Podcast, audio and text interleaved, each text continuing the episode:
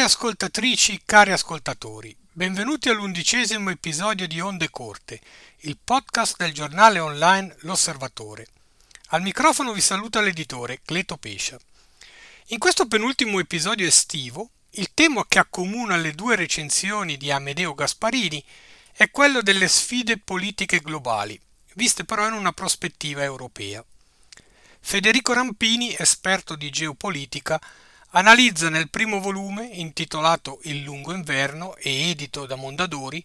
come l'Europa fatichi a trovare una posizione preminente nello scenario politico internazionale. La pace è finita, così ricomincia la storia in Europa, è invece il titolo, ma anche la tesi, del volume del professor Carracciolo, edito da Feltrinelli. Buon ascolto!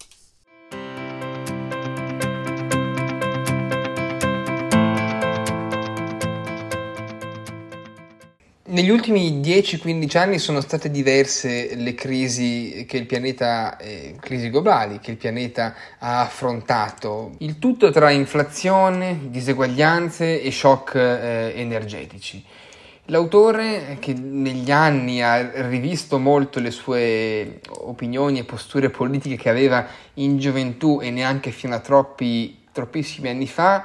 sottolinea come rispetto a queste crisi, pandemia, guerra in Ucraina, ma anche inflazione, eh, non sarà lo Stato a salvarci, non sarà lo Stato a salvare il pianeta e le economie. Eh, naturalmente lo Stato darà un contributo, ma, non, ma sarebbe un errore affidarsi allo Stato per risolvere tutte queste questioni. Questa è la tesi principale del libro eh, eh, di Rampini, eh, il quale eh, parte immediatamente con eh, lo sfatare diversi eh, miti e falsi, e falsi apocalissi. Eh, cioè negli anni, eh, soprattutto nelle crisi, c'è la tendenza, spesse volte da parte dei, dei, media, di esagerare questioni che poi alla fine non sono state o non si rivelano essere così problematiche o così catastrofiche. La tentazione, il problema principale di rivolgersi allo Stato, a parte che forse quasi un riflesso eh, naturale per, eh, per molti cittadini, è il fatto che eh, si potrebbe facilmente cadere nella, nella tentazione eh, autoritaria, cioè trovare un rifugio simile al rifugio offerto dai regimi totalitari protezione, ma forte eh, attenzione dello Stato nei confronti della persona e delle istituzioni eh, anche non collegate allo Stato. E questo potrebbe, potrebbe rivelarsi eh, un, un, problema nel lungo termine,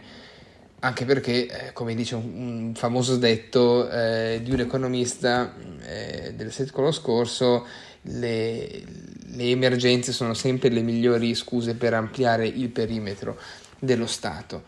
Ecco, oggi eh, ci sono stati, ci sono ancora parecchie visioni e allarmi lanciati, eh,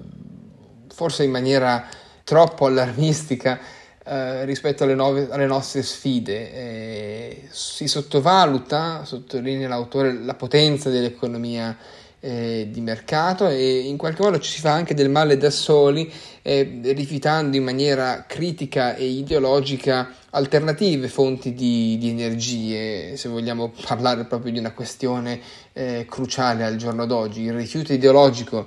eh, di cui Rampini parla è ovviamente il, il, il, il, nucleare e la questione nucleare rimane ancora eh, un tabù che si ricollega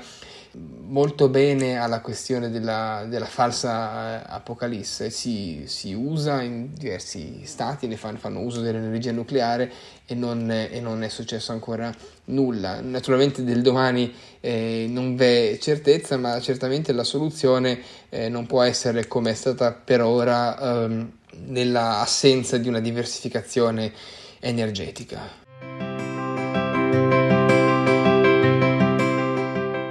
Parlavo prima della metamorfosi, per così dire, che, eh, di Rampini negli ultimi decenni e, e, adesso Rampini spiega come l'Occidente si tira un po' la zappa sui piedi da solo eh, quando accusa sempre l'America di essere il male assoluto, l'uomo bianco, il cosiddetto uomo bianco, è sempre colpevole e il fatto che la civiltà occidentale sia l'unica eh, ad essere eh, colpevole o, o, crudele. Ecco, una sorta di trittico automasochistico che naturalmente spalanca la porta alle tentazioni autoritarie cinesi e, e, e russe, eh, nonché al proliferare di ehm, pulsioni Novax, del razzismo e anche di, di pulsioni eh, xenofobe. Il continuare a denigrare o a denigrarsi come Occidente è qualcosa che non aiuta ad affrontare le sfide eh, dell'oggi. Naturalmente occorre sempre fare in, in, analisi storica, appunto in sede storica, una, eh, un'attenta analisi rispetto al, pros- al proprio passato, ma questo non deve inchiodare continuamente i paesi al presente. Ecco, le sfide che, che Rampini analizza eh, sono tante, la questione della guerra in Ucraina ovviamente, ma anche questioni economiche, quale la, la sdollarizzazione, diciamo così, il fatto che eh, magari più avanti paesi come appunto la Cina potrebbero eh, attirare attorno a sé e attorno alla loro moneta eh, più consenso e scambi eh, commerciali eh, il dollaro naturalmente continua a dominare, però insomma è anche, il sem- è anche un po' il sintomo dal punto di vista critico eh, di, una, eh, di malesseri economici che devono tenere conto dell'arrivo eh, di nuovi lidi e, e, di nuove zone di, di, di affari e zone eh, economiche che sono appunto spesso e volentieri nel sud-est ehm, asiatico. L'autore parla spesso e volentieri della, dell'energia, l'energia è un po' il fil rouge di questo, di questo eh, libro. Le crisi energetiche eh, del 73 e del 79 non furono l'apocalisse, per riprendere il concetto eh, di prima. All'epoca la, la, situazione però era molto più difficile e dura di quella di, di, oggi, quando appunto c'era spesso e volentieri un'inflazione eh, a, due, a, due, a due cifre. Diciamo che nei capitoli Rampini salta un po' da un, da un capitolo all'altro parla, del, all'altro, parla della mancanza di modernizzazione in Italia fino alla questione delle, delle, delle, delle sanzioni e al fatto specialmente che eh, molti paesi hanno avuto dei legami intensi con, con, eh, di dipendenza, di dipendenza energetica con la, con la Russia, la quale fa parte come si sa, della OPEC eh, Plus o OPEC più, diciamo così, uh, appunto più vuol dire Mosca, um, che quindi usa eh, i paesi del Golfo per fare delle pressioni in merito alla offerta e alla produzione di, eh, di, di petrolio. Quindi il, il regime eh, russo, il regime di Putin sa benissimo che non può più vendere ad alcuni paesi occidentali il, il, il, il suo petrolio, la sua energia e quindi ha trovato, ha trovato nuovi, nuovi, nuovi, clienti. Una tematica importante certamente, specialmente se guardiamo eh, al futuro, è il fatto che il petrolio eh, è qualcosa che deve essere, eh, eh, si può tranquillamente trasportare eh, sulle navi, ci vogliono giorni ma arriva per destinazione il problema del gas, che era l'altra fonte di energia che, che Putin eh, forniva all'Occidente, eh, ossequiando ovviamente i contratti, è il gas è che deve essere liquefatto e poi rigassificato per essere trasportato e arrivare a destinazione. Questo eh, implica dei grossi processi molto dispendiosi in termini di tempo, di energia e anche appunto di, di ovviamente di, di, di denaro. Quando però d'altra parte, per ritornare alla questione della stigmatizzazione che l'Occidente impone su se stesso, si assiste a delle condanne eh, di eh, altri modelli rispetto al, al, petrolio russo o al gas russo a buon mercato, ebbene eh, questo diventa un grosso problema nel lungo termine.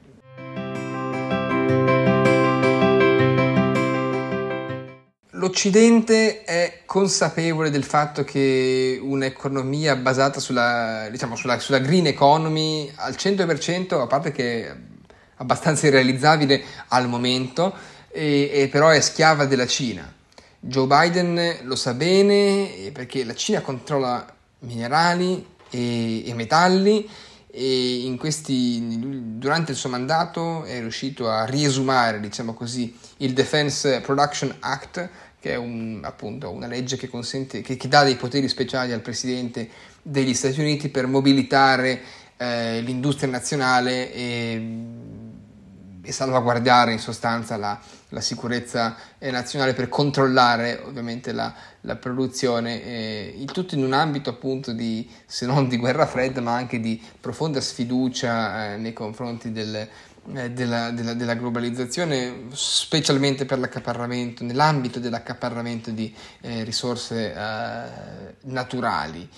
Uh, Rampini lo dice chiaro e tondo, non esiste al mondo un'energia pulita al 100%, in qualche modo si sfrutteranno sempre le, le, risorse, le risorse, minerali del, del, sottosuolo, quindi le frange radicali, ambientaliste eh, estreme forse dovrebbero rivedere delle posizioni di essere un pochettino più eh, tolleranti perché in questo momento sembra non essere possibile andare soltanto a, a, a energia solare o, o con l'eolico. Eh, la Germania stessa ha in questi eh, ultimi mesi rielaborato tutto il dibattito sul fracking e oggi eh, ha comprato dei nuovi eh, rigassificatori eh, che appunto servono, come dicevamo prima, a, a, a trasportare il gas eh, eh, sugli, sugli, oceani con, con, le barche no? e le cisterne. quindi in questo senso è assolutamente importante studiare nuove forme, ma per salvaguardare eh, diciamo, la, la, l'approvvigionamento ha in questo momento anche appunto forti delle, delle sanzioni che l'Occidente ha posto nei confronti della Russia è importante essere flessibili e capire come eh, studiare al meglio le, eh, le, risorse e come impiegarle eh, al meglio.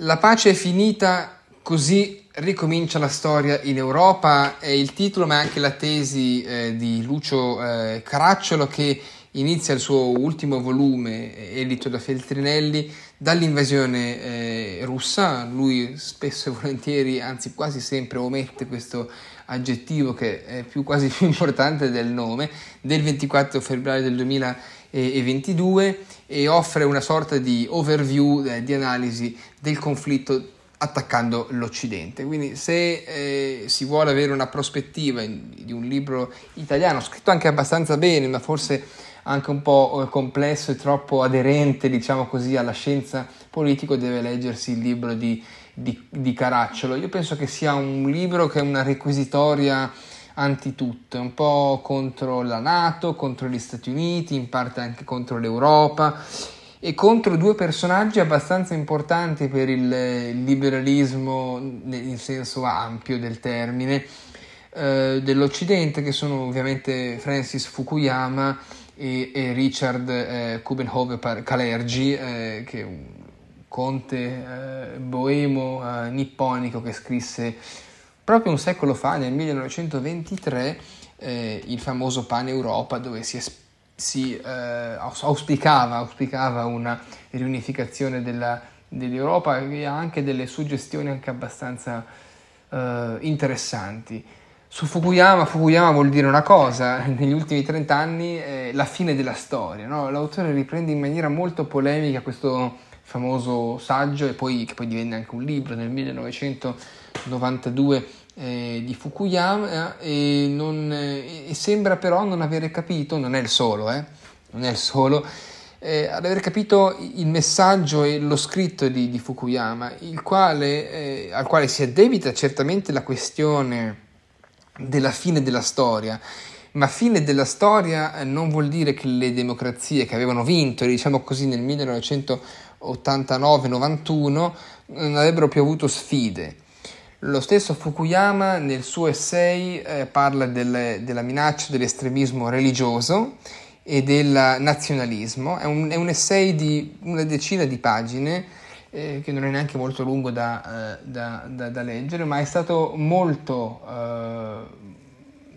più più, con più o meno volontà di essere eh, in buona o in malafede, spesso in malafede, eh, non capito da, anche da eminenti, eh, da eminenti, esperti di, geopolitica o politici. Eh, purtroppo Caracciolo fa parte di questi perché non, sembra non aver capito la tesi di fondo di, eh, di Fukuyama, che è la seguente, e che le liberal democrazie, quelle che appunto hanno trionfato alla fine della guerra fredda, sono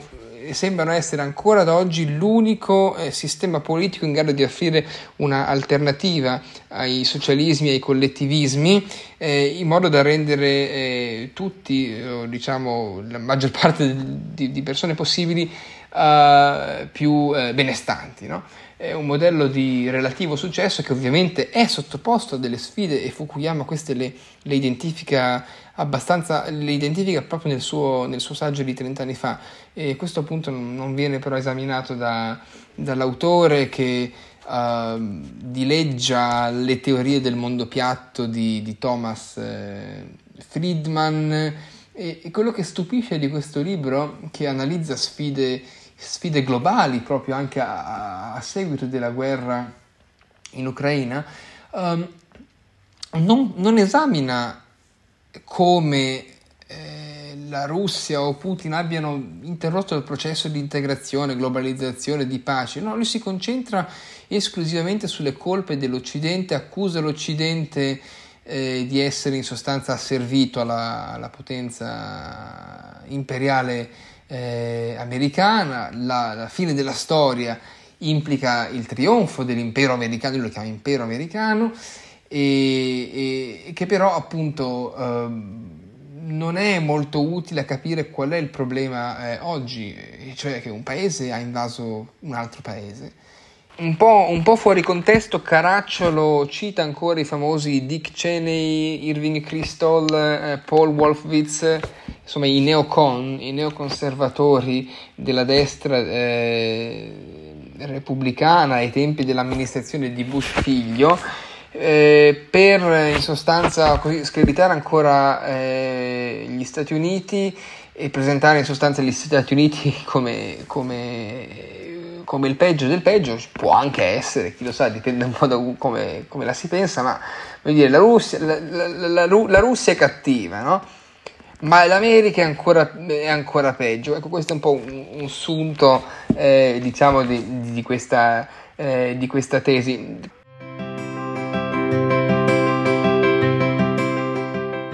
Caracciolo naturalmente parla anche del, dell'Europa che la guarda quasi con un altezzoso eh, disprezzo e sembra quasi negare l'autonomismo europeo eh, dopo la fine della seconda guerra mondiale, che naturalmente era nell'orbita americana, ma non si può pensare che non ci siano stati scontri tra le nazioni europee, i paesi europei dell'Europa ovviamente eh, occidentale e gli Stati Uniti. Ci sono state come? Invece L'autore dipinge tutto, fa un tutt'uno e, e parla di un'Europa asservita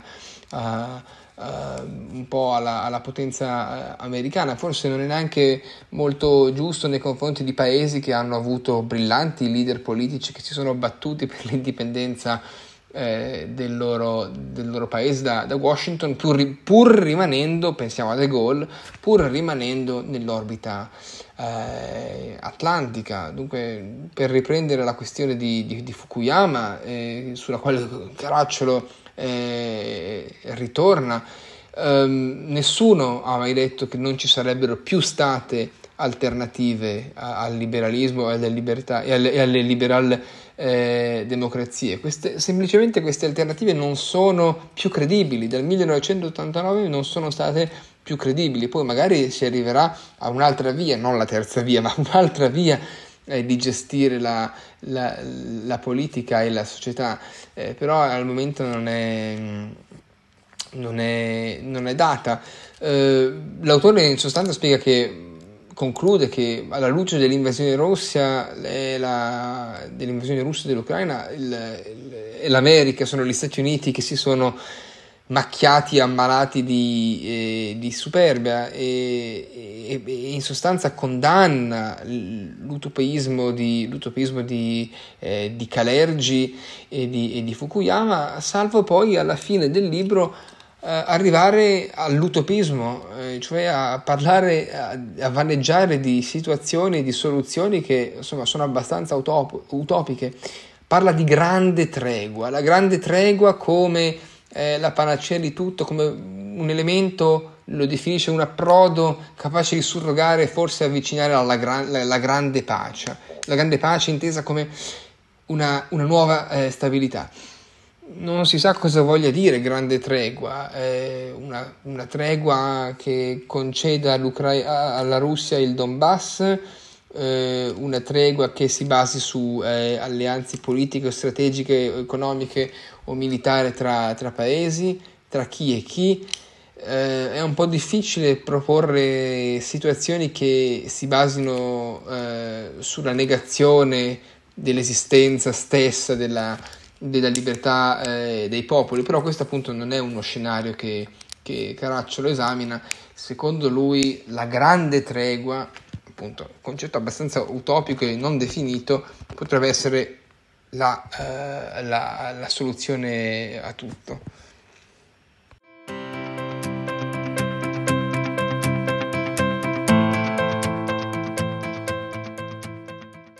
Siamo giunti alla conclusione anche dell'undicesimo episodio. Vi do appuntamento al prossimo, ricordandovi che potete inviarci commenti, critiche e suggerimenti all'indirizzo ondecorte-osservatore.ch.